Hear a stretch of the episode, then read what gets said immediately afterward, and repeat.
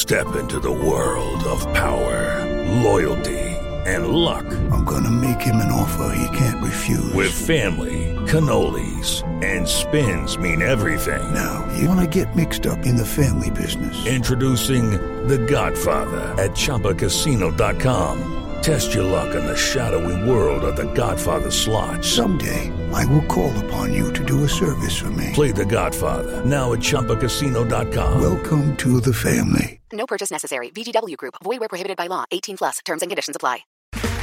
Okay, round two. Name something that's not boring. A laundry? Ooh, a book club. Computer solitaire, huh? Ah, oh, sorry. We were looking for Chumba Casino. That's right. ChumbaCasino.com has over 100 casino style games. Join today and play for free for your chance to redeem some serious prizes. ChumbaCasino.com. No purchase necessary. Full prohibited by law. 18 plus terms and conditions apply. See website for details. Judy was boring. Hello. Then Judy discovered ChumbaCasino.com. It's my little escape. Now Judy's the life of the party. Oh, baby. Mama's bringing home the bacon. Whoa. Take it easy, Judy. The Chumba life is for everybody. So go to ChumbaCasino.com and play over 100 casino style games. Join today and play for free for your chance to redeem some serious prizes. ChumbaCasino.com. No purchase necessary. Void where prohibited by law. 18 plus terms and conditions apply. See website for details.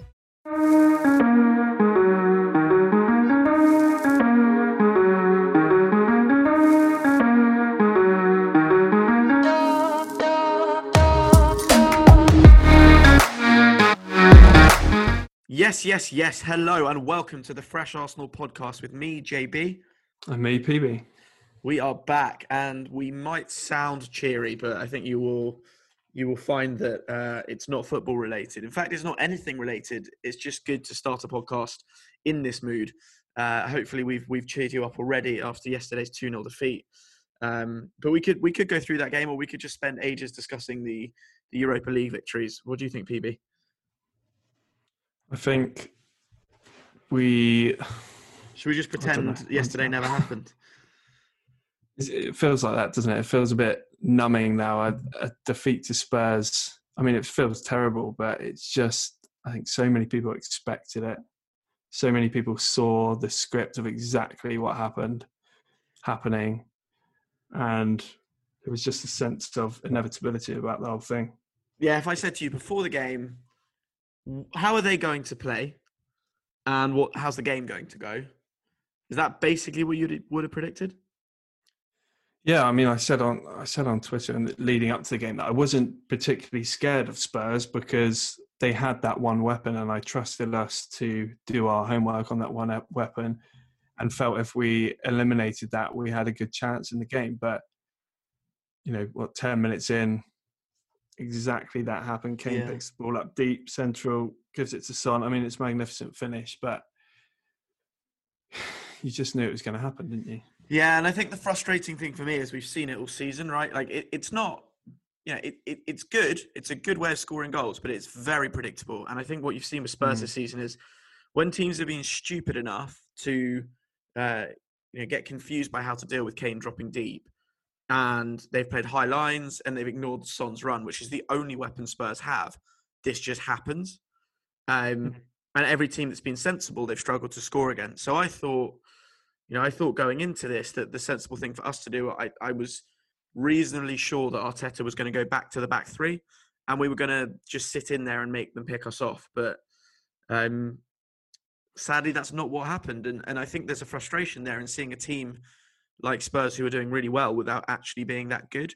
Um, I, I, think Chelsea showed that if you don't if you don't really commit against them, they can't do much to you. Um, and, and that's the frustration. So so there we go. I think you know I've set my cards on the table. I expected a back three.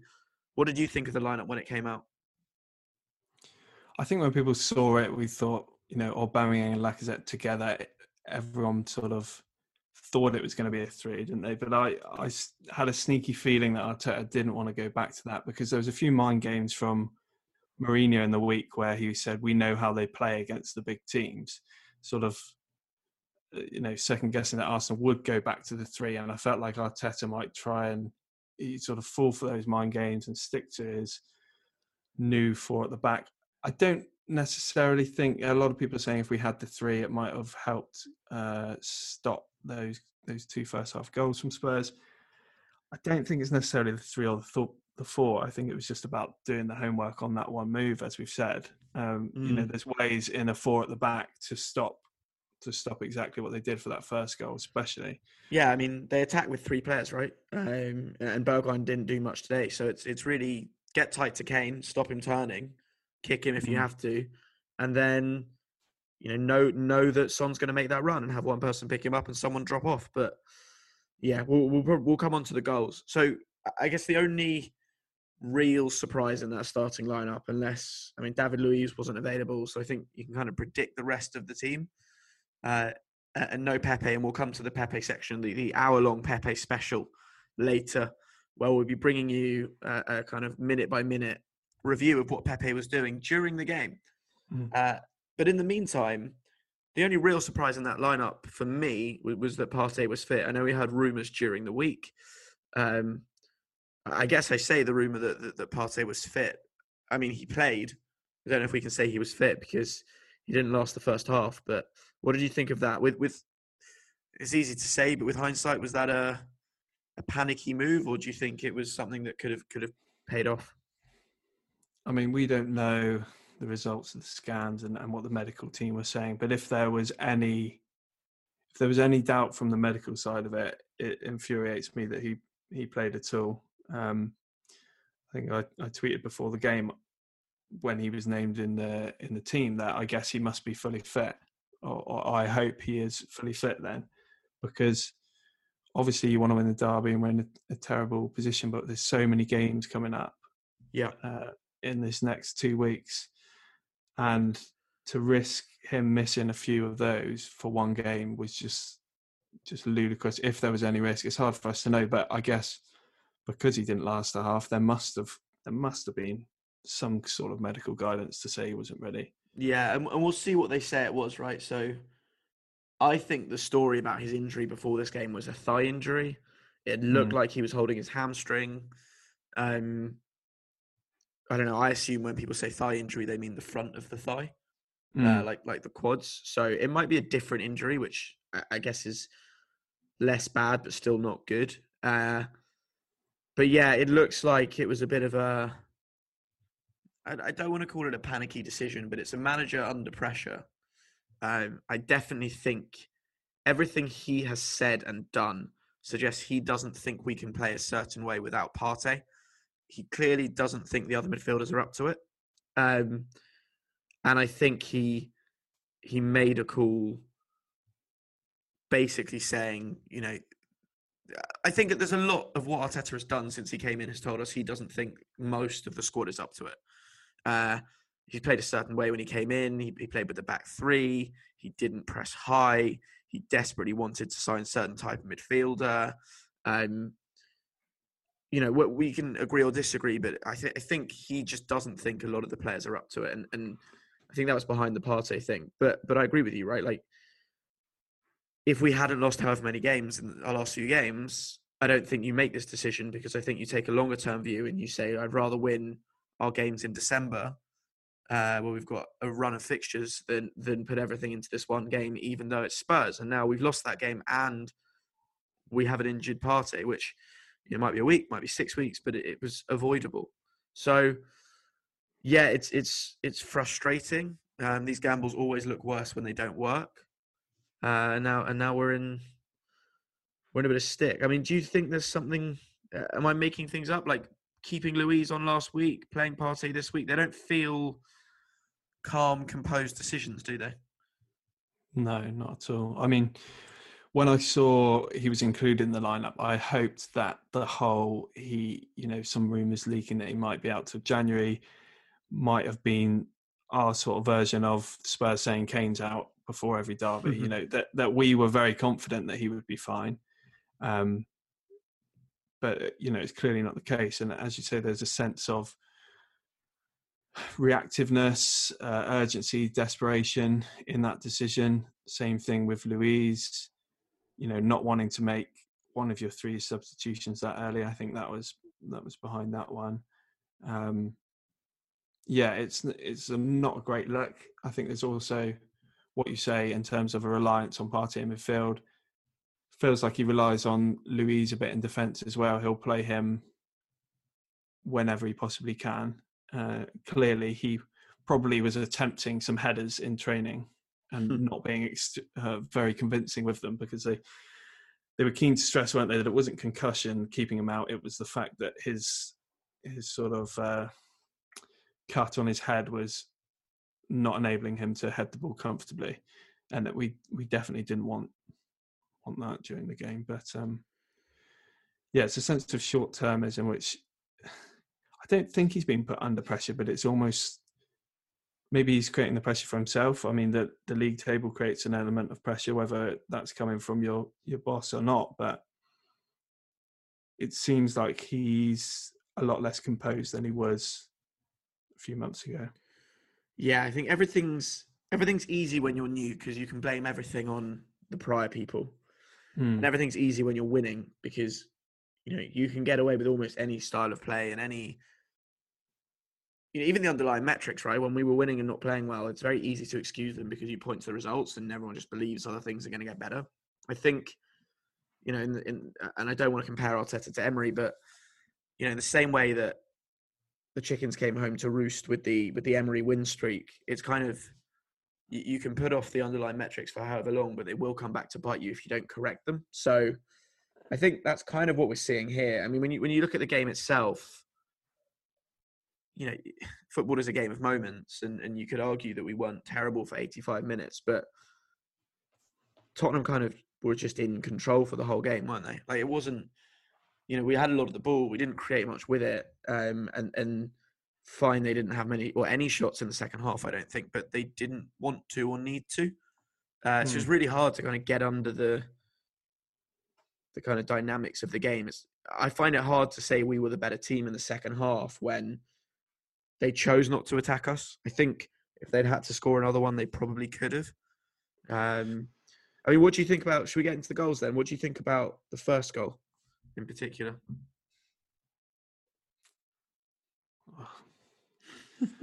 I didn't want to have to think about We it. don't have cameras I on, but I imagine you're crying. I mean, that is exactly, as we've said, exactly what we knew was going to happen. It's Kane in the middle of the pitch, picking it up deep. The challenge needs to come on him hard. And I think they didn't, they, they did let us have the ball in the second half, but I think they still would have liked to counter and scored a third. Mm. And I think we did handle it a lot better in the second half, but it was too late at that point. But what I don't understand is why we can't, we couldn't have defended that counter attack in the way we did in the second half in the first half. Yeah. Because as I say, we should have been completely aware that that was exactly what they were going to go try and do. So Kane should have been stopped before he can get the ball to Son, and you know we should have had someone watching Son the whole game, staying very close to Son, knowing that's the the main outlet. Unfortunately, when Son gets the ball, he then travels with it for about ten yards, I think, and all of our defenders back off. Um, we know Son's quality. I mean, it's it's a good goal, but you know that he can score from those distances, so we shouldn't be allowing. You know, that I think we had three versus one in that moment, so someone's got to go and close close him down. We've still got extra numbers behind him. It wasn't like the second goal. Mm. Yeah, I think. Look, I think the thing for me is is you know whenever you look at a goal, there are defensive mistakes, right? You're not. Mm. You know, ninety nine percent of the time, goals don't, aren't scored when teams defend well. You might get the odd wonder goal, but there's always something you could do. Yeah, I think the frustration here is what looks like a simple goal and was a simple goal that Spurs scored. So many things we did were wrong. So if you think about it, we had the ball high on our right. Bellerin had it, and we'll we'll talk about him. But Bellerin had it, and he he just put a an aimless cross into the box. Right? It was floaty. It didn't really have any intention on it. I think there was one target maybe in the box, and it was pointless. Right? It wasn't. It was just. It was just never going to result in anything good. So he put that in, and we can discuss that as a tactic. But he put that in. Willian, I, I can't even remember where Willian was, but he was. I think he was just standing next to Bellerin, Uh, and as bad as I thought Bellerin was yesterday, I think a lot of his issues, and that includes his positioning, are kind of a symptom of Willian. So he often ends up much higher up the pitch than we need or would want because he is actually the one getting it behind on the right because Willian just does nothing. Mm. So that happened. What then happened behind is chaos. So Bellerin and Willian are up the pitch. There are no central midfielders, and you'd expect it to be a central midfielder covering the space that those two have left open. And what that basically meant was that Son had the whole left hand side of the pitch to just do what he wanted in. So the ball comes out of their box, flying down the pitch to, to Harry Kane, who does what he always does. It's not difficult, right? I know he gets a lot of credit for it, but he just takes a touch and he lumps it into space. A lot of players can do that.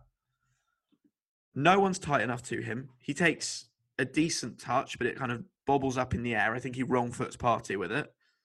Um, and he just lays it off to Son.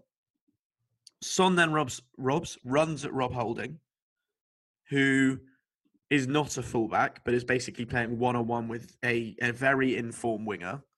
Uh, and like you know, say what you like about Rob Holding, and he's not an elite centre back. I don't think you can expect much of him here. So he's backing off, trying to just keep some distance so the guy can't go past him. Their left back manages to overlap, and no one tracks him. So Holding starts running off down the because because Bellerin's now got back right, but Bellerin before that, which I missed, sorry, Bellerin got attracted to Kane in the centre circle instead of running to Son. Don't know why. On, on, on his recovery one, he just took a little detour via the middle of the pitch. He was never getting there, and then he was out of the place for Son. So Bellerin is tucked inside Holding, which he did against Villa all game. So Holding's now right back, and Bellerin's now centre back. Holding then runs off down down our right hand side to track uh, Reguilon, who is not a threat where he was, and leaves basically Son 35 yards out with Bellerin, who's kind of in no man's land between the centre back and the, and the right back, playing as a right centre back for some reason. Right. And then what happens is Leno adjusts his positioning because I think he thinks that the pass might, to Reguilon might be on. He's slightly off centre, takes a slight step back. Bellerin realizes that no one is closing Son down, takes a step forward and slips on his arse. And Leno, because he stepped the wrong way, basically leaves three quarters of the goal open for Son. Now it's a good shot,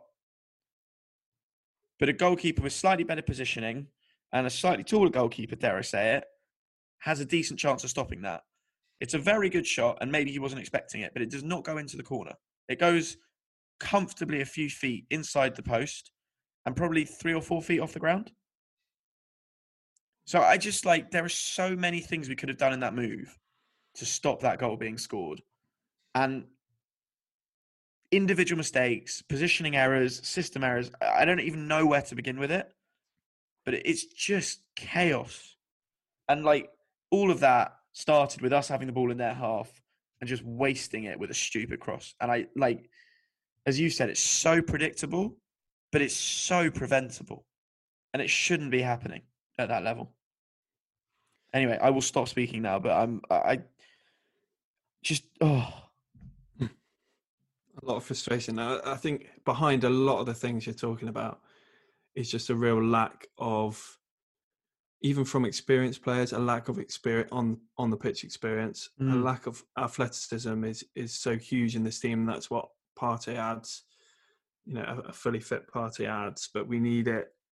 You know, there's five or six positions where we really lack athleticism and experience for for doing the right things in games, doing the basic things, and that's why I think it comes down to the players because we've seen them go through spells, positive spells of doing the right things, but then they'll just quite easily flash out and, and deliver some terrible performances. And I think yesterday we weren't great, but the Wolves first half, particularly, and the Villa first half were just so alarming that players of that quality can can perform so poorly. yeah.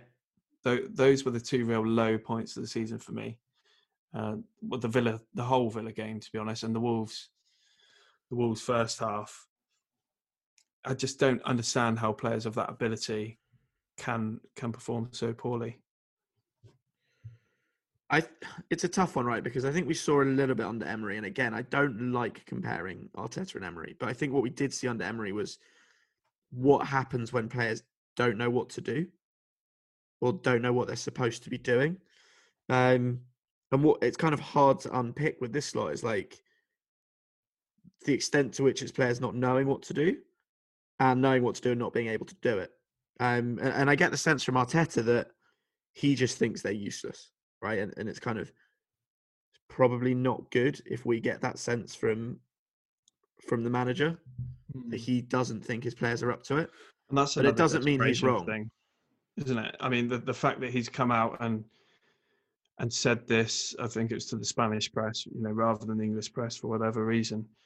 He's he pretty much said he's six first eleven players away from from playing how he wants to play. Yeah, Now, now saying that so publicly is another sort of desperation cry for, you know, quite rightly for investment, but that screams to me a bit of pressure as well. And people are saying he's not under pressure, but all these things add up to suggest he's sort of trying to save his own face. Um, I I- there's, something going on. I, I feel like there's some pressure from somewhere. It might just be the pressure he's creating on himself, or from what he reads, you know, in the press or from the fans or whatever. But I think he does absolutely create pressure on himself, right? So, so a- a really good example is like the Partey, Partey going off for that second goal, right?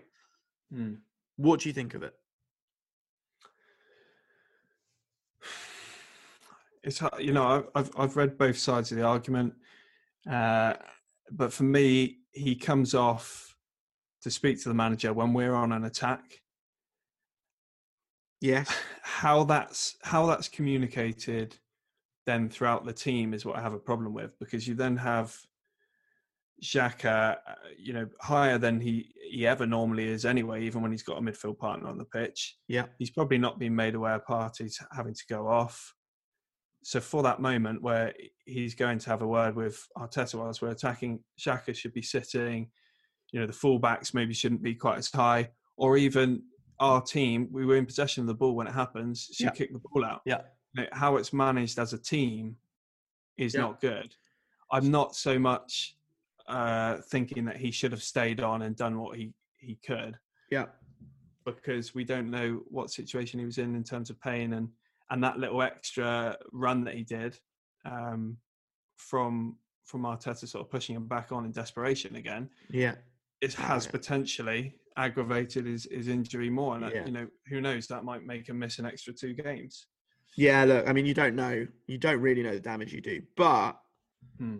I'm completely with you on uh, the reason I brought this up, right? So I think we could have handled it better, but I'm completely with you on he's he's a midfielder who's been injured.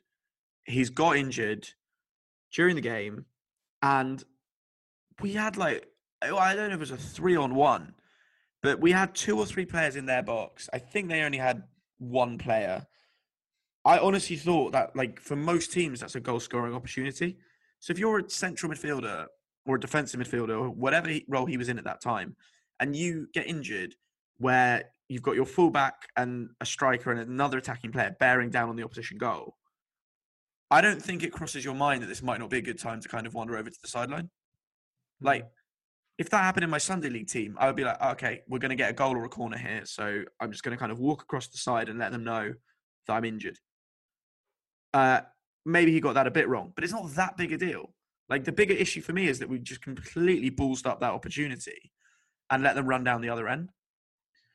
yeah and I think we were overcommitted anyway right even if he was on Yeah, like they still had like four or five on two Yeah. Okay. So four on three, five on three. Like, okay. And what's he going to do? Hobble around and get more injured? You Hmm. know, maybe, maybe, and I'm not condoning cheating here, but given Spurs do it, maybe fake a head injury. I don't know. Or Hmm. lie in the middle of the pitch rolling around. Um, but whatever. Point being, this could have been dealt with. It was it was a misunderstanding, and I don't really blame anyone for it. There's now like news stories about it, and there's a there's a like an investigation, and Arteta's going to have a chat with Partey. Now I don't know if that's the media, but we need to get much better at. You know, we talk about Arteta feeling the pressure. We need to be much better at just saying, "Look, there's no story here. Go away." Hmm. there's no story here. You know, like with Pepe, I'll deal with it internally. Or like with all the other bullshit of Willian going, uh, no one gives a shit. I don't care. I bet you half of this happens at every other club, but they deal with it, or they refuse to comment on it, or they tell everyone to leave them alone because it's not a big deal. I think there's an issue here where you've got a new manager who wants to be seen as being in control and uh, and kind of bringing the discipline in, and you've got an inexperienced club hierarchy, and they're not very good at just just kind of refocusing the media attention. Do you think any part of how he's handled, you know, Pepe red card in the immediate aftermath and this Partey incident is about him saving personal face? Face because he made a big deal. Obviously, it was a red, a red card, was a big deal. It was a headbutt, etc. But he did make a big uh, deal about that after the game. Made it a big talking point to sort of show, you know, we haven't scored because we lost one of our attacking players to something stupid, and I'm going to deal with it. And then, obviously, with this, he's made it out potentially to be a big deal to say like, what can I do? But partly putting the blame on some of the players. I'm not saying that is, but as you're talking it through there, um, it just came to mind really. Do you, like do you, do you know what this reminds me of? Right, it's like when you've got someone straight out of university doing a grad job, and they turn up in like a perfect suit day one with like their hair perfectly done and like the tie they spent hours on, and they just like it's like take me seriously. I belong at the big boy table. Um, a- and I just think there's there have been a few things I've seen from Arteta where he's just been a bit too serious. He just could have relaxed a bit, where a more experienced, proven manager probably would have laughed it off a bit.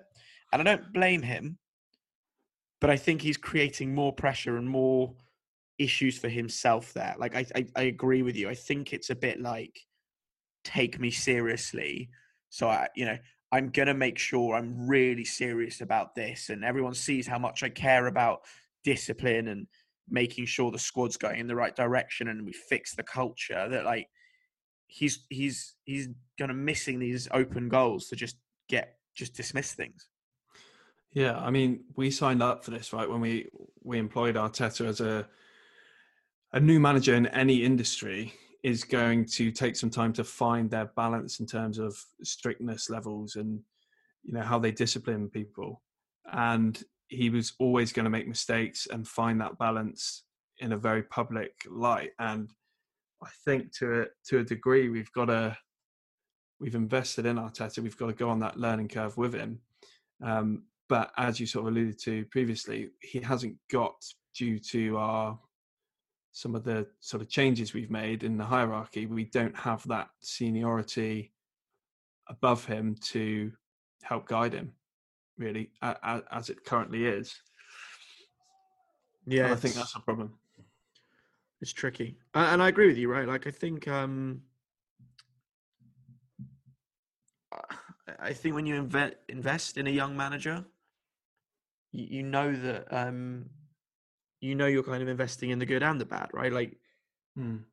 i- you know, Wenger's stuff about putting a young centre back in, you know they're going to make mistakes, but you're investing in the longer term. I think it's naive to go and hire someone for their first managerial job and expect them to get things right all the time, especially as it's probably you know it's it's a more complicated role. So I I I I am I was fully behind appointing Arteta and I am fully behind him, right? But don't go and appoint him if you are not prepared for this. Yeah. If you are not prepared for mistakes, if you are not prepared for misjudgments, like there's a reason most managers prove themselves in in youth setups and and in smaller clubs first. It's difficult to kind of come in from day one and know how to deal with everything. Like Pep dealt with the academy team first. Freddie talked about it. I, I get it. I mean, even Steven Gerrard did stuff at Liverpool, and maybe Arteta would have benefited from that. But like we we are where we are. Um, I don't know if it's going to work out, but I, I I do think that we can't. You know, like you have to hold him to a high standard, and ultimately, there's like a, the, you know, there is a point where you could say it's not working. I don't, I don't think we're there yet, by the way. But you know, that has to exist as a as a kind of concept. Sure. Um, but you can't. I mean, you can, but it's not very sensible to go and go. We'll go for someone who's never managed before, and then throw your toys out the pram when they do things that are just a symptom of never having managed before. Hmm. Like that, you. It's just a bit. You know, I think one of the biggest issues with Arsenal over the last few years is how short-sighted and kind of fickle we've been with our vision, where we just jump between, like, we jump between managers, we jump between players, we jump between playing styles, recruitment strategies, fucking directors of football. Like, Hmm. you can't keep doing that and expect the club to go anywhere. Now, Arteta, eh, there there will be a point. There should there will has to be a point where Arteta, you know, conceptually fails. Right, that has to exist. But you can't. I just don't think we're there. Like, I don't think you can. You can give him Emery's squad plus two players, of which one's been injured all season, and go, ah, why haven't you fixed everything? I don't think you can get angry at some small disciplinary things that sound like Carlo Ancelotti would have done better. Like, if that's what you want, go and hire that guy last year. Hmm. I think, yeah, I agree with you. I think where people, maybe the most frustration lies is what Arteta said post match in, in the Spurs game, in that the players, uh, I think something like the players approached the game, played the game exactly as I asked them to do. Uh, potentially an element of protecting the players there, but that's a brave thing to say when you, as we've sort of talked about, you've allowed your biggest rivals to do their one move twice, go 2 0 up, and then do exactly what Mourinho would have wanted to do. And we, look, we had 80% of the ball, but we didn't create any serious chances, a couple of half chances. Um, and to then go out and say that's exactly what he wanted, and he seemed quite persistent on this crossing style, and we saw it in the second half of the Wolves game as well. Mm-hmm. Um, he he said after that game something like, "If we continue putting in thirty plus crosses or whatever it was in games, then we're going to see better results." I mean, we did it again against Spurs, and we didn't score a goal. Is you know that's that's a worrying thing for for most fans to hear. How do you feel about this this crossing approach? Why do you think it's happening? So, so I think first of all, crosses are are not homogenous, right? You can have crosses from deep, you can have crosses from the byline, you can have cutbacks, you can have uh, any number of different types of crosses. And I think the other thing to bear in mind, I haven't seen the numbers, but someone said this, and someone reasonably reliable said this. I think the teams that cross most in the league are Liverpool and Man City. Mm-hmm. Um, Yeah. and you know they do it differently, right? City get to the byline, they put balls Yeah. across the box on the floor, and Liverpool, you know, they have those fullbacks who who put in ridiculous crosses, and they don't actually have anyone in their team who you would think of as a kind of guy you cross to in the box. Yeah. So I think that crossing in the right way and in the right situation is fine. Crossing is a tactic, and the primary tactic is um, very, very low percentage and kind of difficult to difficult to kind of get my head around as the main tactic. But I think that I think that what you do have is I, I think what he wants is kind of combination in wide areas and then a, a- aggressive crosses like those low fired balls. I don't think he wants floaty crosses, but it's difficult to know. Um, But he's saying the players did exactly what he asked, right? So if Well- he wants those powerful, Maybe, but may, maybe there's a or is that confidence thing. what he wants? Maybe like he doesn't want, or maybe maybe what he meant is we get it wide well. I don't know. Like I can't read his mind. I think there's probably a confidence thing of him saying, "Look, you're, you're kind of you're doing 95% of it well. Now we just need to work on the last five percent." Because the other way of looking at it, right, is, is if you put 44 crosses, or was it 54? I don't know. If you put however many crosses into the box, what you are saying is you are getting the ball high and wide often, right? We we got the ball to fullbacks and wingers, kind of in the final third or even more advanced than that, at least 40 times in one game. Hmm. Now, that is not bad in itself. So I guess if I if you then work from there and say, well, if, if you can instead of just putting speculative crosses in the ball into the box, you know, if, if that's Pepe instead of Willian, and if you can get a couple of overlapping runs and some combinations, actually you can create pretty good chances from those areas. Not Mm. necessarily with crosses, um, but with smarter combination play. So I'm not I can't believe that the main plan is just whipping speculative crosses to Aubameyang. I just don't believe that. Um, if that is the case, that's a bit of a red flag. But like, It can't, he, he- he's far too intelligent. You know, people talk about his intelligence. He's, he's been in the game for so long. And I know that some of these quotes, and that's why I brought it up, sort of allude to that he he thinks. I saw some of the Sky Sky Sports um, analysis sort of saying that they're Mhm. whipping crosses for Aubameyang to head it in. As you say there, he he's not that stupid. He can't be that stupid to actually be playing in a way where he thinks get the ball wide, cross from deep in for Aubameyang's head. That can't be. no, I mean, I think he wants like you know the KDB crosses. Can you play someone into a channel and they hit that first time like low whipped cross behind, you know, into the corridor of uncertainty? Hmm. Like I think that works as a strategy. That works as a plan. There are smart teams in Germany who play long balls and crosses um, for the chaos it creates. They they win the second ball, they win the knockdown, or a ball gets deflected, and they they kind of train to to deal with that. I don't know, but I think those things are smart. Those things do create chances. And look, a lot of the reason we're going wide is because we don't have that creativity centrally, right? And and teams know that, and a lot of the reason we ended up with so many crosses in both games is teams are aware of our lack of creativity centrally, so they're forcing us wide. Yeah, And that's where the space is. So Yeah, I think look, I think that's a very good point. That's a very good point, which is that um part of this is is a function of, of Wolves and Spurs literally just blocking off the middle of the pitch, right? We've gone there Mm. because we've been f- we've been given the wide areas. yeah, I, I don't think we are well maybe we are choosing to go wide by default because we don't have a midfield, but I also think if we wanted to go through the middle, we don't have the system or players to do it right now. yeah, Um, and that's okay, right? Like it's not ideal, but like City create a lot when you get a right back, KDB, and another player in the you know the right back, right winger, and, and the right eight combine, right? Liverpool create a lot when Trent, Salah, and and Henderson combine on the right. Right? There's there's no there's no reason why Arsenal. So there might be a reason why we can't do it. It's not it's not unfathomable that that's the kind of thing he's trying to do when he talks about getting it wide.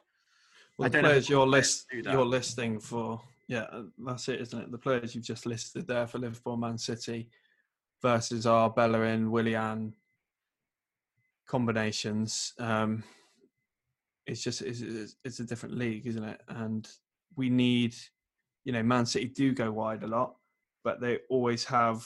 They've had the options of the likes of David Silva last year, De Bruyne. You've got Foden floating around from wide central areas you know, if you force Man City wide, you know, they can do stuff wide, but if you keep them from wide, they'll do stuff through the middle as well. We need more than one plan. We don't have the person that personnel to do that, and teams have gotten onto that, and that's why the likes of Wolves and Spurs have let us have the ball. Um, so I guess the question is, what what do we do? Because we've got an awful lot of games now before January, even if we were to go out and sign two players at the start of January, which I think's never going to happen if we look previous years. If we ever do anything in January, it tends to be towards the end. I don't think we can afford to do that again, but I have no confidence that it will be any different this year. So there's a there's a lot of games now that we're going to have to get through, probably without Partey and without any new signings. So where do we go from here? Good segue. I like that. Where do we go from here? I, th- I think that he just needs to lean into whatever the idea is, right? Like, I think I don't know if he's been tinkering because I, I don't think we've played massively different systems the last few games. We've done a little bit of a boxing on Thursday. We did a more of a four-two-three-one before that. Um, I think he just needs to put the team out in however Mikel Arteta wants to play, and if the team can't play like that, I'd rather see us fail trying to play the way he wants to play than kind of stumble through. Hmm. Um, and at least like we will see, at least we will see where it doesn't work. At least we will be able to see the holes, and the players that are good enough will learn. Because like I'm okay playing the back three for like City games and Chelsea games, but ultimately you want Gabriel to to kind of be ready. You don't want to have to kind of put Arsenal FC on hold until you get 11 players you think can play this system and then you teach everyone the system at the same time. Like surely what you need to do is say right, Gabriel Tierney, Saka, all you lot, you are part of this first team. We're going to play this way. We will replace the others as, as soon as we can, but like at least when other people come in, half the team knows what we're trying to do. Mm. So go that way. Lean into youth. If people are not up to it, just fucking don't play them. Um, I- would give Maitland Niles a go in midfield again. I know he has weaknesses. I know he's not amazing technically. I know he's not a great passer, but he is good defensively. He's brilliant one v one. He can carry the ball like others can't. Like I wouldn't want to play against him in midfield. He just run past people for fun. Mm. You don't have to have the most technical midfield in the world, and, and you definitely need some. You need some technicality or some physicality or the intensity. We can't keep playing a midfield that has none of it. Xhaka has seemingly lost the ability to pass, which was his one redeeming trait. Like he's missing five yard passes now. Mm. Go and lean into the players we want to be at the club. Go and lean into the young players because even if they don't work out, we'll go and get money for them. We'll do an Iwobi. So play Willock, play Nelson, play Maitland Niles, and just see what happens. Like Pepe's back. He's got one more game out, then he's back. Um, just yeah, like I, I don't think there's much else to lose. I'd rather and and I really, really want Arteta to work out. But if he doesn't work out, the worst thing is for him not to work out, having like compromised and just kind of been dragged into a mess, right? If he goes out playing the way he wants and it doesn't work, then fine. But you you don't want kind of regrets about what could have been if Arteta had kind of had had the balls to or kind of had had the freedom to kind of go and play his way. Mm. And Yeah, this might be his way. We might be completely wrong. I just it just doesn't feel like it is. And he is telling us that it isn't. Yeah, I think you touched on it there with with Xhaka. I think uh, I've never been a, a massive hater of his, but I think he does epitomise what's wrong at the moment in that he's so predictable, very one dimensional in midfield, uh, and that makes it so easy for teams to play against us. Mm-hmm. There's a question mark whether he's at the club long term, and I think there's something going on there in that he probably knows he's not. Um, you know, these transfers transfers that are going to happen next summer will be in discussions now. And since the arrival of Partey, he's he's definitely dropped off in form, dropped off in in desire and things like that. So I think something's going on there. And there's a lot of players with contracts out next summer or the year after. There's something like 50% of the squad in the next two years we're either certainly going to sell or their contracts are running out. And that just creates such a short term culture at the club and negativity. You know, how many of these players really care? Really care about the whether Arsenal play in the bloody championship in two years' time. You know, that that that's a huge problem for me. And we need to play more of the players who do care about the long term future. And touched on a couple of the Hale End Academy kids who obviously care about the club a lot more than than some of the more senior players at the moment. Yeah, it's it's an interesting point, right? I think that when when a new manager comes in, everyone's kind of playing for their future, and everyone thinks they've got a, you know, a rebirth, a chance to kind of actually stay and play. Because I, I I do think that loads of these players, I think Arsenal's a desirable club to play for, um, and for good and bad reasons, right? Everyone wants to play in London. People want to live and play in London. It's a well supported club, nice kit, um, nice part of London. like, yeah, but you, you joke, right? And there's the history. And then there's the other reasons, which is like pretty low pressure. You can kind of get around dicking around. We give out big contracts to anyone.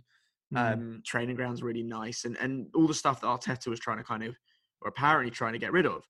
Um, and and like the Willian contract, just as one example, doesn't sit right with me, mainly because of that.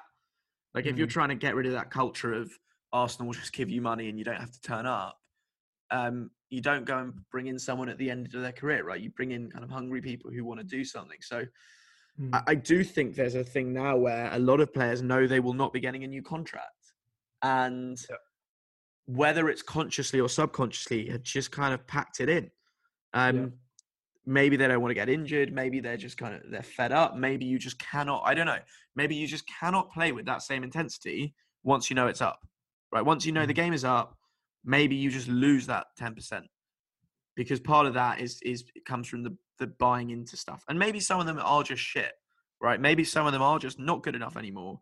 Um, I think one of the things I've been saying is like we talk about this as a team that should be top four or should be top six or is good enough to be wherever, but when you actually look around our squad, how many players are there that you can look at and say in the last three years they have had any spell of form that is consistently European standard? Not many, right? Mm. There are players who have had good games, but outside of our newer signings, there are not many players out here that, that really can evidence being better than our current level. And that that worries me because I think I think we were projecting onto this team from where we were four or five years ago and some of the football we've seen us play. But actually, eh, there's not like a lot of these players could go and play for Southampton or Everton or or or Leeds. Um, and I'm just picking random teams there, but like mid-table Premier League sides, like we are, but mid-table Premier League sides, and you wouldn't be going, oh, that guy or Brighton, oh, you know, uh, Granit Xhaka is too good for Brighton. Why is he playing there? Or mm. wow, how did how did Leeds get Willian on a free? He's amazing. Like that wouldn't happen, and that is hmm. awful to be able to say about Arsenal. So I I agree. Like it's going to be painful, um, but there's going to yeah, be huge. There has to be huge squad turnover. Yeah, there's players, and that's why I, I struggle to see people turning their nose up at at um, some players in in the lower half of Premier League teams that do stand out. Because as you say, our players, some players that start for us regularly wouldn't be standing out in those teams. So there's a case for for shopping in the Premier League, uh, Premier League proven some young good players around. I mean, there's we've even been linked to uh, Buendia, who plays in the Championship, and yeah. it's hard to argue that he wouldn't improve us at least Max as Aarons, an option off the bench. Another one. Yeah, you know, so there's so many players around, and that's why I don't want to see any excuses in January about it being a difficult window. No, I, so I, mean, look at what look at what do. we miss. Like Leeds, Raphinha at Leeds, twenty million. Yeah, not not a world beater. Massively would would would improve us when we need people who can do things out of nowhere. Brighton yeah. are sixteenth. They've probably got five players who would improve us. I just mm-hmm. off the top of my head. Um, like we don't need to buy from the Premier League, but the point is we really need to like overhaul half our squad. Um, and and whilst I think any you know a top manager would be getting more out of the current squad, I'm increasingly of the view that I don't think anyone would be top four with this squad. I just like, no. I just there's there's no evidence to say it's that good. I, I know mm. we look on paper and we look at FIFA ratings and whatever, but where like where is the kind of actual like go and show me games go and show me data go and show me like video footage of our squad you know like youtube videos can make anyone look good and i don't think you could make a youtube compilation of any arsenal player in the last 18 months and make them look like a 30 million pound player except for the ones we've bought for 30 million um so so yeah. Anyway. So how do we navigate this next month then? Because I'm just looking at the fixtures and a lot's been I've been reading a lot today about how our fixtures are terrible in the next month. But when I take I'm gonna read out the games, ignoring the Europa League and, and the EFL, we've obviously got Man City in the in the quarter final. Yeah. But these are our Premier League games taking us to mid January, which is when we could reasonably expect maybe some some new players.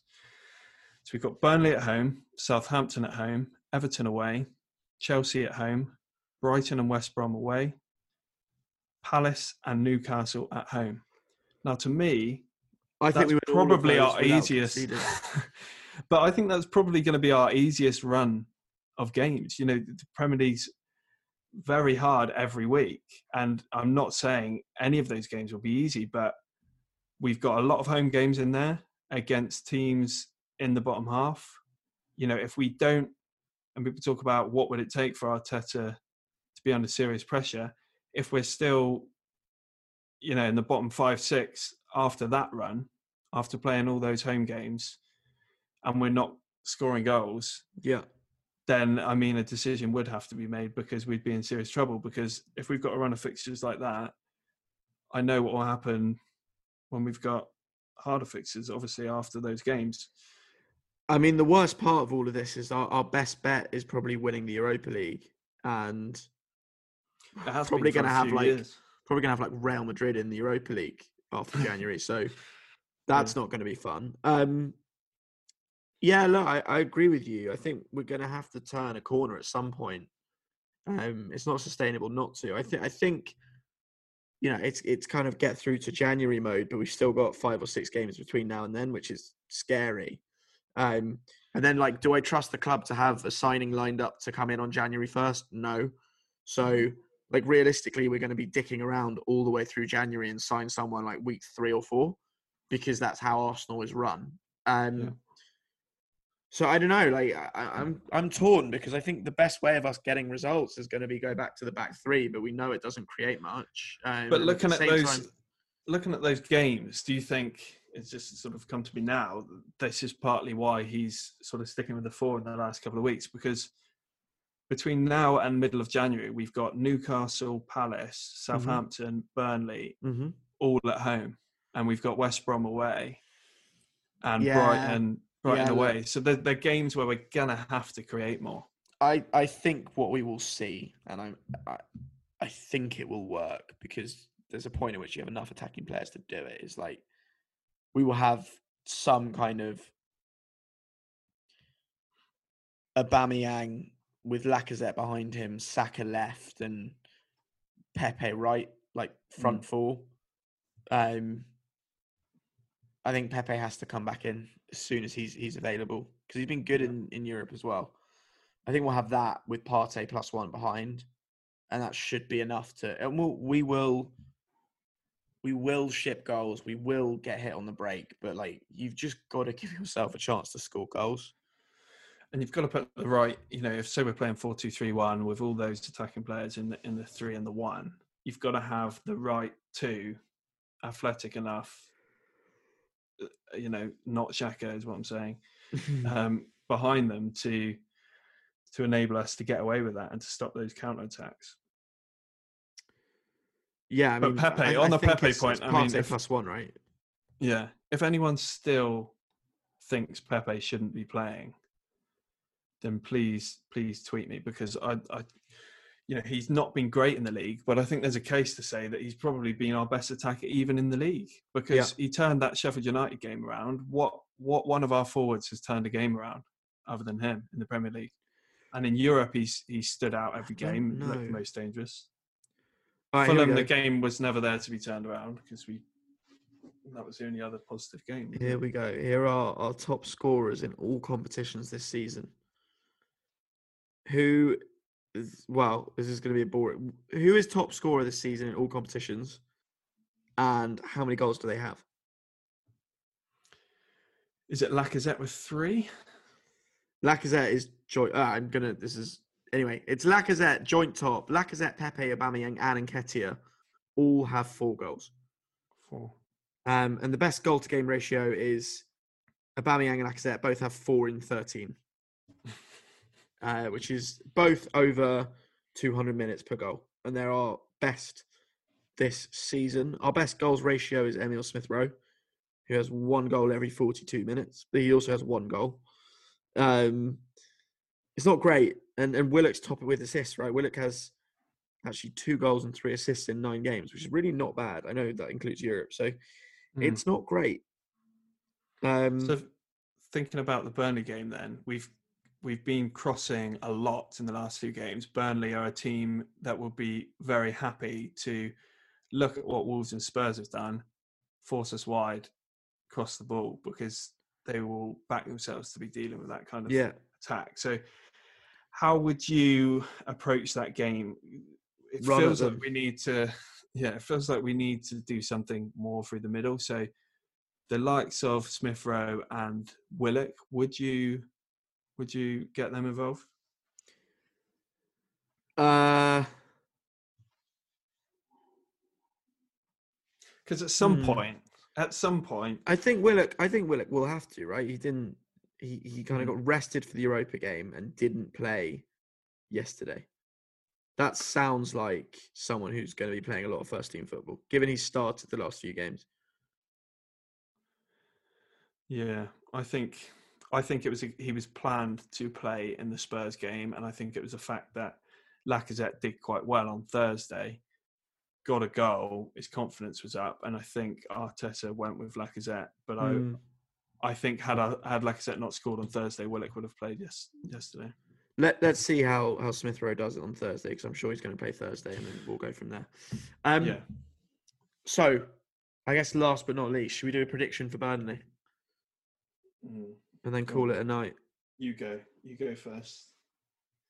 I not just the score. I want a two-line summary of how the game's going to go. It's a home game, isn't it? Yeah, seven fifteen blockbuster again on Sunday night. So after my nil nil Wolves projection was was correct because if you actually if you adjust it for concussions, no one scored after David Luiz went off. I am going for. I think we're going to score.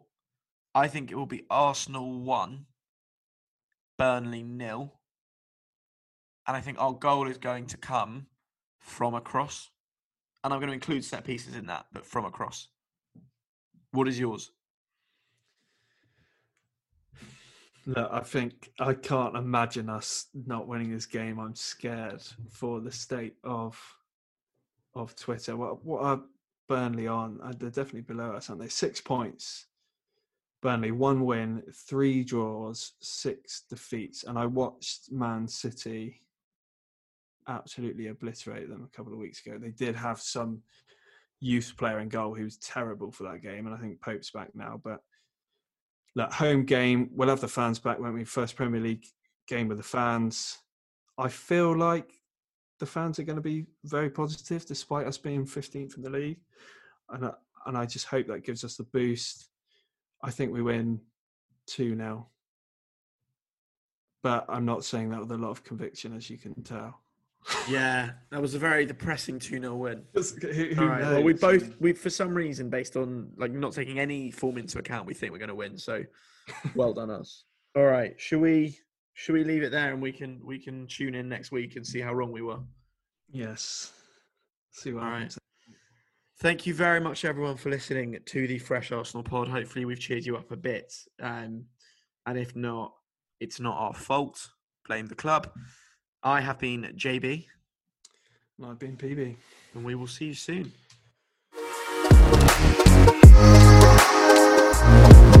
Sports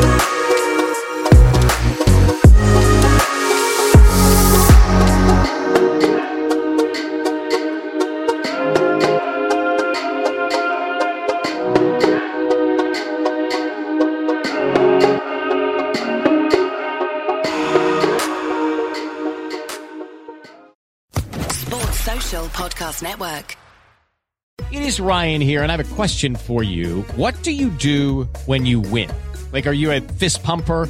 A woohooer, a hand clapper, a high fiver. I kind of like the high five, but if you want to hone in on those winning moves, check out Chumba Casino. At ChumbaCasino.com, choose from hundreds of social casino style games for your chance to redeem serious cash prizes. There are new game releases weekly, plus free daily bonuses. So don't wait. Start having the most fun ever at ChumbaCasino.com. No purchase necessary. Group. Void were prohibited by law. See terms and conditions. 18 plus.